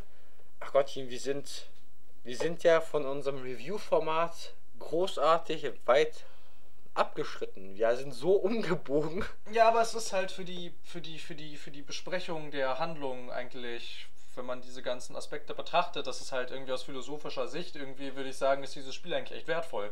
weil Eigentlich ich meine, weil ich meine, ich meine, ich meine, du musst halt mal gucken, dass die Leute, die das gespielt haben, was das ähm, dann für Diskussionen unter diesen Spielern entfacht, die das halt gespielt haben. Und das ist halt ähm, gut und gut und wichtig, finde ich auch, dass sich Leute mit solchen Sachen auseinandersetzen, auch wenn es jetzt noch Zukunftsmusik ist.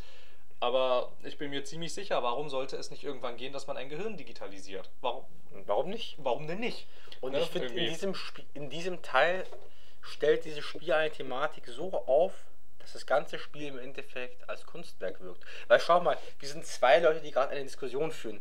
Und wir reden schon eine Stunde und fünf Minuten über das Spiel als solches und wie es auf uns auf etwas gebracht hat, worüber wir zuvor eigentlich nicht wirklich großartig nachgedacht haben. Nö, nicht wirklich. Wir Also- haben uns keinen Kopf drüber gemacht wir haben es erstmal auf uns einwirken lassen. Und jetzt sind wir wie all die schönen Leute in New York, in Kunstgalerien, die sich irgendwelche weißen Bilder anschauen und sagen, was hat er eigentlich dabei gedacht? Mensch, was hat er sich dabei gedacht, als er die Leinwand gekauft hat und nichts darauf gemalt hat? Mensch! Das ist ein Kunstwerk, ich muss es haben. Für wie viel hat die einmal gekauft? Ja, für so viel, so viel, so viel. Aber es ist ein Kunstwerk und sein Name steht auch unten drauf und kein Kärtchen. Das muss ich Richtig. haben. 50.000, 500.000, was auch immer. Und dann am Ende, gut, verkauft an diesen Herrn für 80 Millionen Dollar. Ja. Geil, ich habe ein weißes Bild. Ja. Nein, Auf aber ich finde, ich finde, ich finde, ich finde, wenn man, wenn man, wenn man, ähm, ähm, na, es ist halt, ist halt, na, ist halt Kunst, ne? Muss man nicht irgendwie, also ich meine, obwohl ich auch, obwohl ich auch sagen würde, dass Videospiele künstlerischen Anspruch haben, ähm, finde ich bei weitem nicht alles, was an Unterhaltungssoftware so auf den Markt geworfen wird, finde ich, ent- stützt diese These. Dead or Alive. Ja, aber der Extreme-Teil. Das Normale ist ganz witzig. Ja, Also es muss ja auch, es muss ja auch Unterhaltung geben. Es gibt ja auch in jeder anderen Kunstform einfach nur Unterhaltung. Ich meine, in Filmen gibt es Komödien, die sind jetzt auch nicht künstlerisch wertvoll. Ja, aber dieses Spiel hat es eigentlich gut geschafft. Es hat es gut die Kurve geschafft zwischen Spiel, künstlerischem, okay, Meisterwerk, weiß ich nicht. Das kann man diskutieren. Ich bin ja niemand, der. Ja, ich würde es ich, ich würd's als Kunstwerk bezeichnen, also ich würde ihm jetzt auch ähm, in dem Sinne jetzt nicht attestieren, dass das Spiel jetzt herausragend ist in dem Sinne, Aber es ist weil halt als wertvoll. Spiel, weil, weil man dann halt das Spiel als Gesamtes betrachtet. Irgendwie, ich finde es immer ein bisschen problematisch, wenn man sagt, ähm, das Spiel ist herausragend, weil die Handlung so gut ist, der Rest des Spiels ist aber scheiße. Also das ist jetzt hier nicht der Fall, aber halt quasi, wenn man so argumentiert und deshalb muss das Spiel eine 90 kriegen, äh, bin ich immer recht dagegen, weil ich meine, du musst bei so einer Rezension das Spiel als mit all seinen Facetten Als Ganzes sehen, ja. betrachten und dann gibt es auch bei Soma einiges, wo man sagen kann, ja na gut, es ist jetzt so, naja, zum Beispiel, also ich weiß nicht, so halt so richtig große Kritik wäre da bei mir einmal, dass es so viele Audionachrichten und Logbuch-Einträge gibt, die eigentlich jetzt für dich als Spieler relativ irrelevant sind, dann, dass ich mir dann halt auch irgendwie im Nachhinein häufiger mal ähm, gefragt habe, ja na gut, ähm, warum ist denn das jetzt hier wichtig für mich? Das ist doch eigentlich recht wurscht. Und was bei mir das Spiel auch so ein bisschen abwertet, sind diese nervigen Gegner zum Teil. Also weil die ähm, zum, weil die halt nerven. Irgendwie vor allem, wenn sie halt dann Die nervigen Gegner nerven, das Ja. haben wir schon verstanden. Ja, die nervigen Gegner nerven halt einfach. Ich stimme dir eigentlich in jedem Punkt zu, bis auf einer Sache, da möchte ich noch meinen Senf dazu geben. Mich Gib hat, Senf dazu. Genau, ich gebe den Senf dazu. Mich haben noch diese teils übergroßen Level genervt, wo du die Karte mal kurz gesehen hast. Ja, stimmt, ach, ja. Scheiße, Arbeit. Mist, Kacke. Ja, stimmt halt generell irgendwie, dass du halt auch. Ähm, das erste Mal hatten wir das doch irgendwie, als es da, dann ging es doch irgendwie über mehrere Ebenen und im Keller war doch irgendwie dann so ein recht großer Serverraum und so und dann hat man da auf die Karte geguckt, an diesem Monitor und konnte schon die verschiedenen Ebenen anwählen und dann dachten wir doch auch schon, ach du Scheiße, boah, ist das groß.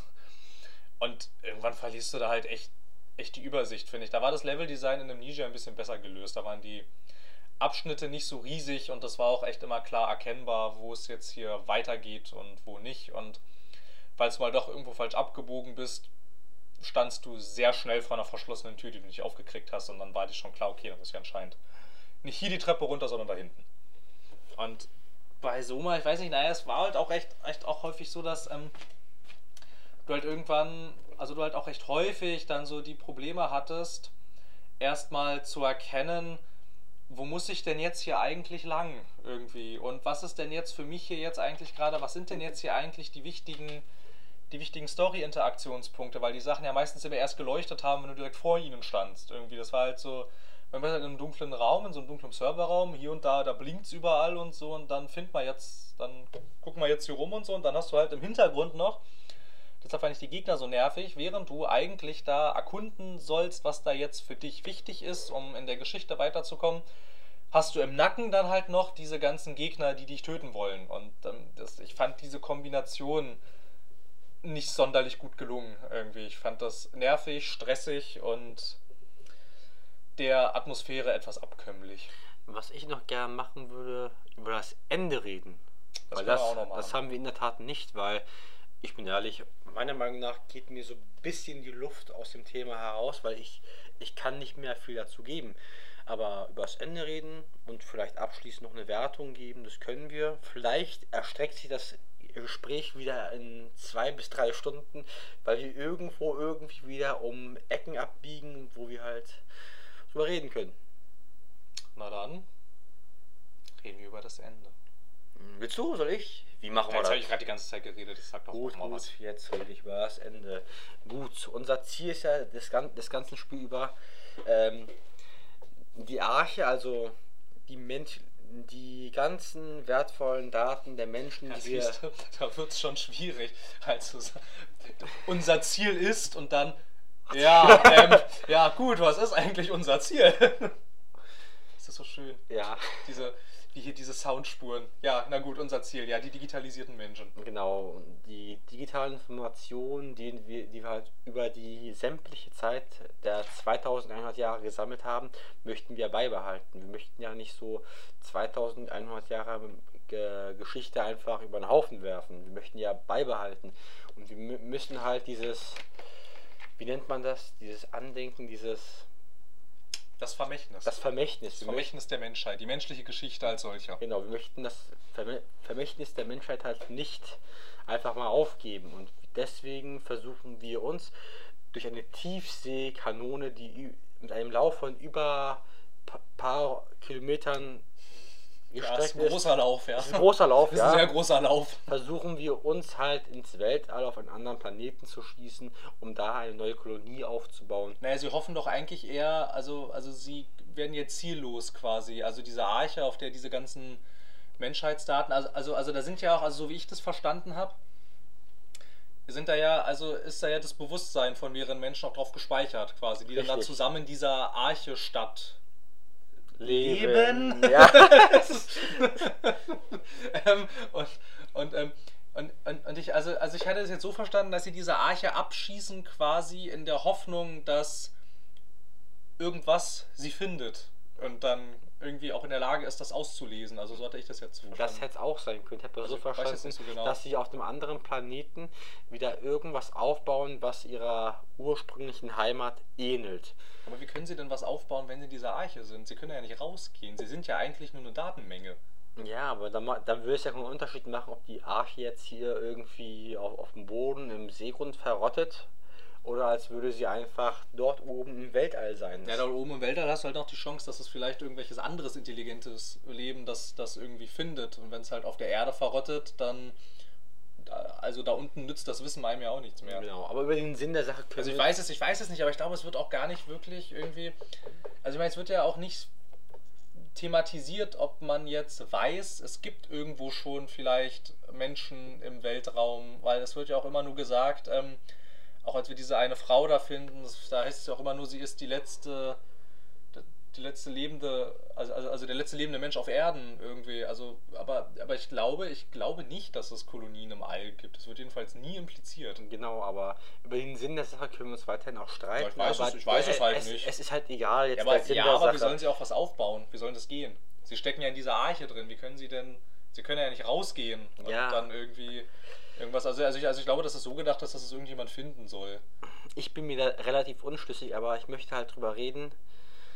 Naja, ob das jetzt so oder so ist, ist ja eigentlich relativ egal. Aber das Hauptprinzip ist, wir, wir sind jetzt da, in diesem Raum, wo wir die Kanone betätigen und äh, machen alles Schnick, Schnack, Schnuck, hier alles super. Die Kanone ist vorbereitet.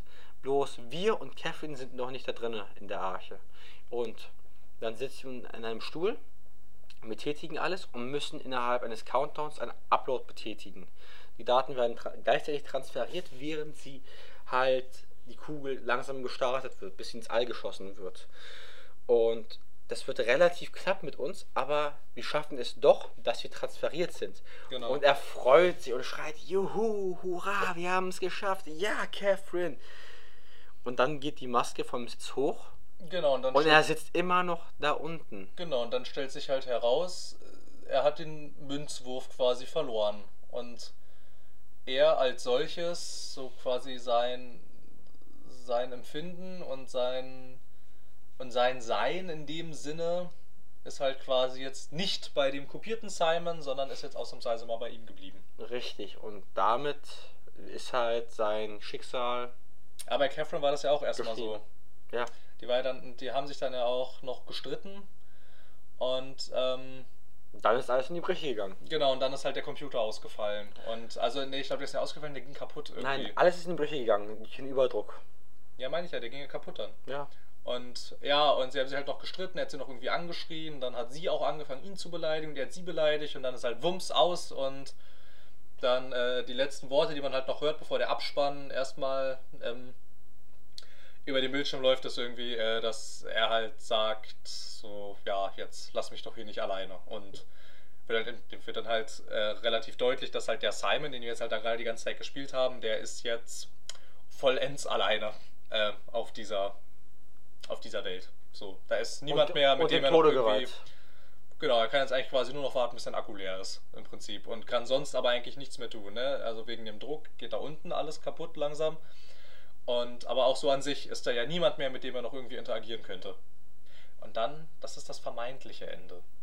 Genau. Dann kommt noch eine Post-Credit-Scene, die spielbar ist. Richtig. Und da haben wir es geschafft mit Catherine. Und Ja, sie haben es ja auch geschafft. na, wie, wir stehen, ja, wir haben es ja auch irgendwo geschafft. Ja, äh, la, lass mich doch. Das ist schwer zu, zu erklären. Also wir haben es geschafft und wir haben es nicht geschafft. Aber an dem Punkt, wo wir es geschafft haben, stehen wir auf aus dem, aus dem Stuhl und wachen in einer Tropfsteinhöhle auf, in der wir langsam rausgehen und wir sehen eine bildhübsche Landschaft und da ist alles okay und es ist alles schön und es ähnelt der Erde und es ist wundervoll. Mhm. Und dann sehen wir so ein kleines Terminal, in der wir halt wieder so eine Umfrage starten. Sind wir zufrieden damit? Und Ja, aber das Terminal sagte ja auch schon willkommen in der Arche. wir kommen in der Arche, genau.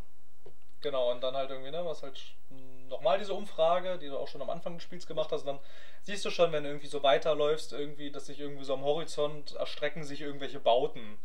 Und so, und dann siehst du halt, wie äh, Catherine da unten auch am Strand steht, also halt am Strand und siehst in der Ferne eine recht futuristisch anmutende Stadt, die da am Wasser steht, schwebt, was auch immer. Und ähm, äh, Catherine steht da quasi an so einem Steg irgendwie Dreht und sich um. dreht, dreht sich dann um und sagt dann noch zu ihm, Wir haben es geschafft. wir haben es geschafft, wir Arme jetzt hier, auf. Arme auf und dann ist Umarmung und Schluss.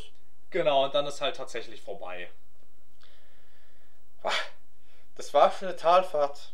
Ja, ich dachte, ich, ich habe dem Spiel halt gar nichts geglaubt irgendwie. Ne? Wir wachen da so auf, ich gehe geh so aus dieser Höhle raus und alles ist so wunderschön. Und der erste Gedanke, der mir dann halt auch schon so kam, okay, wo ist der Haken? Ja, ja. So, ne? so warum, warum ist das jetzt hier so hübsch? So, irgendwas passiert doch jetzt hier gleich, aber nein, es passiert tatsächlich nichts. Und die Entwickler zeigen uns dann noch, ähm, wie, wie es jetzt halt die, äh, wie es jetzt halt die kopierten Individuen noch geschafft haben, wie sie jetzt halt quasi in dieser Arche fortleben. Und ich finde halt auch so ganz interessant irgendwie, weil ähm, da ist es ja schon recht hübsch so auf dieser Arche und würde mir dann auch so die Frage stellen, irgendwie, hätte ich denn überhaupt Lust dazu, noch, äh, noch irgendwie da jetzt wieder auf irgendeinem fremden Planeten aufzuwachen, da alles neu aufzubauen, weil es ist doch echt schön da.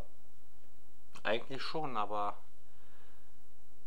was ist, wenn die Arche verloren geht, kaputt geht? Oder wenn die Arche von halt einem Meteoriten getroffen wird und die ganzen Festplatten im Arsch sind. Genau, das hatte ich dann auch gesagt. Ne? So, ich dachte, die fliegen ja jetzt so lang und dann dachte ich auch so, es wäre jetzt echt ärgerlich, wenn so ein Asteroid von rechts nach links fliegt und diesen ganzen Satelliten samt Arche zerdeppert. Ja, weil das Problem ist natürlich auch, also irgendjemand sollte sie schon finden. Ich bin mir ziemlich sicher, dass sie 100 Jahre in der Zukunft eine ziemlich starke Stromversorgung und ziemlich starke Akkus haben, aber irgendwann sind die leer. Ne, und also irgendjemand müsste diese Arche schon finden, um das Fortbestehen der Menschheit äh, zu sichern, um, oder um halt wenigstens den Fortbestand dieser Individuen zu sichern. Aber ich denke mal, dass da schon irgendwie Vorkehrungen getroffen wurden oder dass man da als Entwickler am Ende auch dachte, ach, so weit denkt doch bestimmt keiner. Oder man macht es wie bei Inception sagt, eine Sekunde in unserer jetzigen Zeit ist eine Stunde für sie oder eine Stunde ist halt für die zehn Stunden. Irgendwie so, irgendwas so. Wir denken es aus, ist konstruiert hier und da. Ja, genau, je tiefer du doch irgendwie gehst, irgendwie umso mehr Zeit. Also, also desto länger ist doch dann quasi das Empfinden irgendwie. Genau, irgendwie so von. Traum. Wenn du in einem Traum, in einem Traum, In einem Traum, in einem Traum, in einem Traum umherschreitest, verändern sich auch immer die Zeitebenen, was Ja, ja, krass genau. ist. Und vielleicht arbeiten sie damit, aber es wird nicht offenkundig dargestellt. Von daher ist das wirklich Interpretationssache. Genau, es kann ja auch sein, dass diese äh, Datenträger und diese Computer dann, auf denen diese Arche gespeichert ist, ich meine, die können ja sehr viel schneller rechnen als das Universum quasi, da die Zeit vergeht irgendwie. Aber wenn ein De Novo Kopierschutz drauf ist, sind sie am Arsch. Ja, dann sind die Festplatten schnell kaputt, ne? So, ja, das sagt man ja. Irgendwie, Catherine sagte doch auch an einer Stelle irgendwie, also seit, seit, die, seit die Menschheit irgendwie ähm, transferiert ist in dieses ganze Roboter-Krimskrams-Zeug, sagte sie doch auch irgendwie, ist Zeit eigentlich, Zeit, ja, das ist doch voll egal im Prinzip. Irgendwie, sie sagte doch dann auch, glaube ich, an einer Stelle irgendwie, sagte sie doch, glaube ich, auch sogar irgendwie, hier unten ist nichts so unbedeutend wie die Zeit. Wie war, wie war, wie war. Und so, und so ist das dann halt natürlich. Aber irgendwie, puh, ich weiß nicht.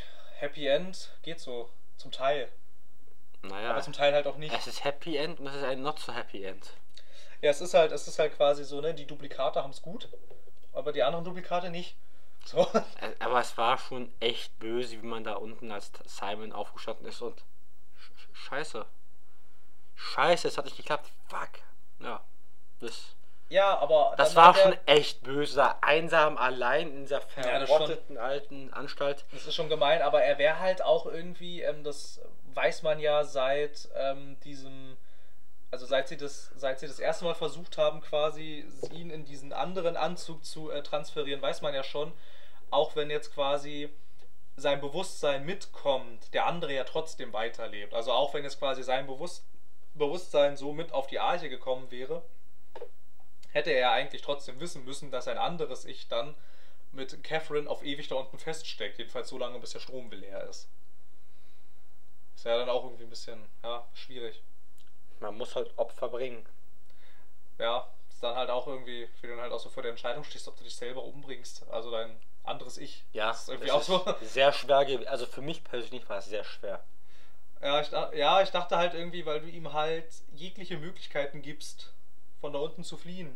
Also nicht gibst, sondern nimmst, ne? Also du machst es ja unmöglich, von da unten wegzukommen und die einzige äh, Person, mit der er noch irgendwie interagieren kann, also zu dem Zeitpunkt war es ja jedenfalls so, äh, dass wir das dann dachten, die nimmst du ihm ja auch weg. Und wie wir jetzt halt gewusst hätten, also na gut, hätte jetzt Simon, den anderen Simon, nicht getötet, hätten vielleicht beide Simons da unten noch zusammen glücklich in, in Liebe leben können und so. Aber Catherine wäre ja trotzdem kaputt gewesen. Tja, schwierig. Schwierig, schwierig, schwierig. Ja. Schwieriges Ende. Wie würdest du es bewerten? So? Also vielleicht nicht unbedingt in einer Zahl, aber wem würdest du es empfehlen und wem Gute nicht? Zahlen, dann nehme ich Sterne. Nee, so generell. Also Also ich will es den Leuten empfehlen, die halt einen langen Geduldsfaden haben, auf eine gute Geschichte vorbereitet sind und sich darauf freuen, dass sie halt nicht zu sehr frustriert sind. Also so extrem frustrieren war das Spiel nun auch wieder nicht. Und es hat auch eine gewisse Lernkurve gehabt. Man kam halt am Ende schneller auf den Plot, auf die Ideen, wie man halt vor, wo voranschreiten soll. Ich würde es jemandem empfehlen, der dieses ganze transhumanistische Thema so interessant findet. Und der auch mit Indie-Werken was anfangen kann. Wobei man echt sagen muss, dieses Indie-Werk, wo ist das überhaupt? Frictional Games, sind die Indie? die ist ein unabhängiger schwedischer Entwickler. Ja, also doch Indie. Also es ist schon echt hochqualitatives Indie-Game. Und ich muss ehrlich sagen, ich würde es jedem empfehlen, der eigentlich eine gute Geschichte erwartet im Sci-Fi-Sektor. Wie sieht es mit Ihnen aus, Philipp? Ja, ähm, also im Vorfeld kann man eigentlich sagen, das können auch zart beseitete Gemüter spielen eigentlich, weil jetzt so scheiße gruselig ist es nicht. Ich bin ja auch recht gut durchgekommen eigentlich. Also klar gibt es so Stellen, wenn du da langläufst, denkst du dir, "Ha, das ist ja gruselig hier. Aber meistens, also in ungefähr, weiß ich nicht, neun von zehn Fällen passiert dann da aber auch nichts. Das sieht halt nur unheimlich aus und das ist alles. Ähm, ja, ich weiß nicht. Also ich finde, man muss schon in der Tat, gerade was das Gegner- und Leveldesign angeht, also würde ich sagen, muss man schon eine recht hohe Frustgrenze irgendwie, irgendwie mitbringen, weil, also ich meine, ich, ich, ich mich selber irgendwie dann halt außer bei ein paar, also so bei ein paar Stellen dann dachte irgendwie, eigentlich habe ich jetzt keine Lust mehr, jetzt hier quasi das Gleiche nochmal zu machen, jetzt schon wieder irgendwo rumzuirren, wo mir die Übersicht recht schwer fällt, weil es halt gigantisch ist. Und dir dann auch noch so ein blödes Viech immer irgendwie im Nacken hängt und so. Also Frust, Frustgrenze sollte, sollte schon ein bisschen hoch sein. Wenigstens so, na, vielleicht nicht unbedingt, vielleicht nicht unbedingt so, wie als wenn man Dark Souls spielen würde, aber Das ist eine Frustgrenze, die ist ja schon die ist ja mit die dem. ist so ausgeprägt. Ja, ja, okay, al- also, also wenn man Dark Souls spielen kann, dann kann man auch das spielen. Ja. Von der, von der Frustgrenze jedenfalls. Also ja, auf jeden Fall. Ähm, so, ähm, naja, dieses, dieses, dieses Indie, also das soll jetzt irgendwie, also es ist grafisch schon recht hochwertig eigentlich dafür, für das, was es kostet. Und auch so vom Produktionsaufwand her ist es auch recht hoch irgendwie. Also es ist zwar ein un un unabhängiger Entwickler, aber ich würde es quasi nicht sagen, dass es äh, so, äh, dass man es so als klassisches Indie-Game bezeichnen kann. Dafür ist, es, dafür ist der Produktionsaufwand echt zu hoch. Ähm, aber ansonsten, ich weiß nicht, also ich würde es weiterempfehlen für Leute, die halt so ein bisschen was in dieser in dieser Adventure-Richtung aus der ersten Person anfangen können. So, ne, weil das ist es ja eigentlich im Prinzip. So ein Erkundungs-, also, also ich meine, es ist ja echt zu weiten Teilen so eine Art Exploration-Game eigentlich, halt mit diesen Horror-Grusel-Elementen. Und wer halt mit diesem Exploration-Zeug klar was anfangen kann, der kann auch damit was anfangen. Man muss sich halt auch natürlich ein bisschen darauf einlassen. Es ist an diversen Stellen ein bisschen unheimlich und es kann auch an diversen Stellen ist die Thematik auch ein bisschen unbehaglich irgendwie. Also man sieht auch manchmal schon echt irgendwie eigenartige Sachen, gerade so diese, ähm, dann diese, äh, diese Fusion von dieser, von diesem Strukturgel dieser KI mit irgendwelchen Menschen, da kommen schon irgendwie eigenartige Konstruktionen zustande.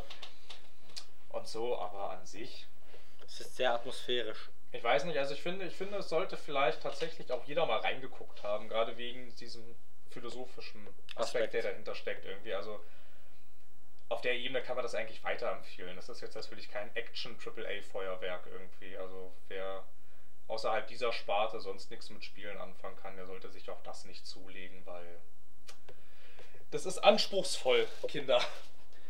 Jedenfalls storytechnisch. Gameplay-technisch ist eine andere Geschichte, aber das sagten wir ja bereits. Aber ansonsten würde ich so pauschal eine Kaufempfehlung aussprechen, glaube ich. Sí, sí, está bien. Sie está bien. Ansonsten, ich weiß nicht. Hast du noch irgendwas? Nein, ich Eigentlich habe nicht, ne? eigentlich nichts anderes Ich als eine Abmoderation auf Lager. Ich habe eigentlich, ich habe jetzt eigentlich auch nichts mehr. Vielleicht könnte man noch, vielleicht könnte man noch anfügen, wenn man ein bisschen was mit dieser Lovecraftschen Horrorart anfangen kann, dann ist das auch ganz cool.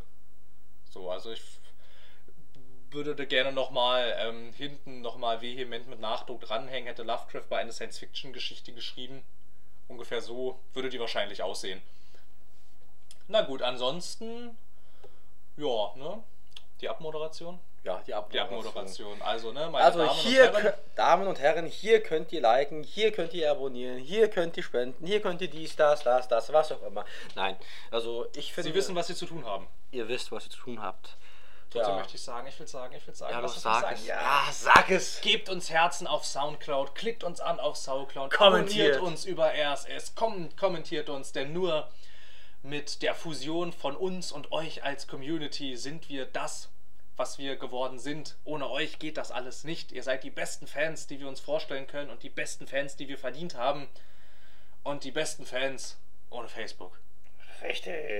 Richtig. Auf iTunes kann man uns auch ähm, kommentieren, weil wir haben euch nämlich entlarvt. Es hören uns Leute über iOS zu und auch über iTunes, aber sie kommentieren uns nicht. Das geht selbstverständlich überhaupt nicht klar. Na gut, und auch wenn es heute keine zwei Stunden geworden sind, wir lieben euch trotzdem. Also ich jedenfalls. Ich finde euch toll. Liebe ist ein sehr starkes Wort. Ja, aber Leben ist auch ein starkes Wort, wie wir festgestellt haben. Ja, ich liebe mein Auto und ich liebe mein Auto. Ich liebe und lebe mein Auto. Und ich liebe meine Fans. Und ich liebe meine Leber. Aber selbstverständlich lieben wir unsere Autos. Wir kommen aus Deutschland. Es gibt ja diesen Spruch, ne, die Deutschen lieben ihre Autos mehr als ihre Frauen. Das stimmt sogar bei mir. Dafür bräuchte es halt auch eine, ne? Das hättest du jetzt nicht sagen müssen. Das sieht so schön aus, diese Soundspuren. Na gut, ähm, ich weiß nicht, dann soll es das jetzt erstmal gewesen sein. Ja, ja, in der Fremdsprache jetzt noch Tschüss sagen, das wär's. Ich weiß nicht. Goodbye. Goodbye. Gülle Gülle. Das ist nicht so ein Lied? Gülle Tschüss. Nein, das ist kein Lied. Dieses Gülle, Gülle, Gülle und dann singt irgendjemand Ah. Ich glaube nicht. Ich glaube ich glaube schon. Okay, ähm, Ich glaube nicht. Okay, bevor das jetzt hier ganz eigenartig wird und wir noch anfangen zu singen, ähm, sollte vielleicht jemand endlich mal die Aufnahme beenden. Somewhere over Aus, aus, cut, cut, cut!